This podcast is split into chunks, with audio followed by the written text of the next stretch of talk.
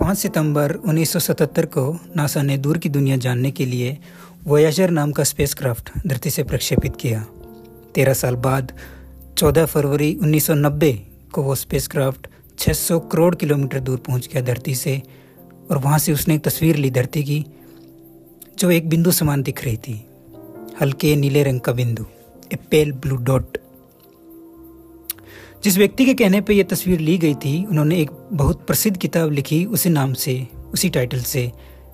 उनका नाम है कार्ल सेगन उस किताब में वो लिखते हैं, इस बिंदु को फिर से देखें।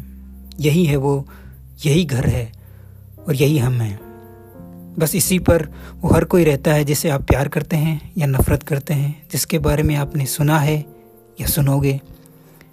हमारे सुख दुख का समुच्चय हज़ारों धर्म, विचारधाराएँ, एडम स्मिथ से मार्क्स तक के आर्थिक सिद्धांत। हर शिकारी और चरगाह, हर नायक और खलनायक, सभ्यता का निर्माता और विध्वंसक, हर राजा और रंग, प्यार में पड़ा हर जोड़ा माता पिता हर आशावादी बच्चा, आविष्कारक या खोजकर्ता, नैतिकता का हर शिक्षक या हर भ्रष्ट नेता, सुपरस्टार या सर्वोच्च नेता, संत या पापी, सब यही रहते हैं। एक धूल के ढेर पर। वो कहते हैं, सोचे इस बिंदु पर रहने वाली एक प्रजाति के बारे में, जिसने दूसरी प्रजातियों के साथ साथ खुद की प्रजाति के सदस्यों पर जुल्म किए हों। सोचे उन गलत फहमियों और नफरतों के बारे में। कुछ पल की शोभा को पाने के लिए सेनापतियों और सम्राट, सम्राटों द्वारा बहाई गई रक्त की नदियों के बारे में भी सोचें।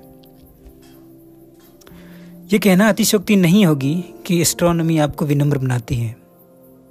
शायद इस तस्वीर से बेहतर ऐसी कोई चीज़ नहीं है जो हमारी दुनिया की तुच्छता का बोध कराती हो। शायद हमें और अधिक विनम्र और दयालु होने की ज़रूरत है, शायद। दृष्टिकोण में आपका स्वागत है। मेरा नाम राम कसवा है। पॉडकास्ट को जारी रखेंगे।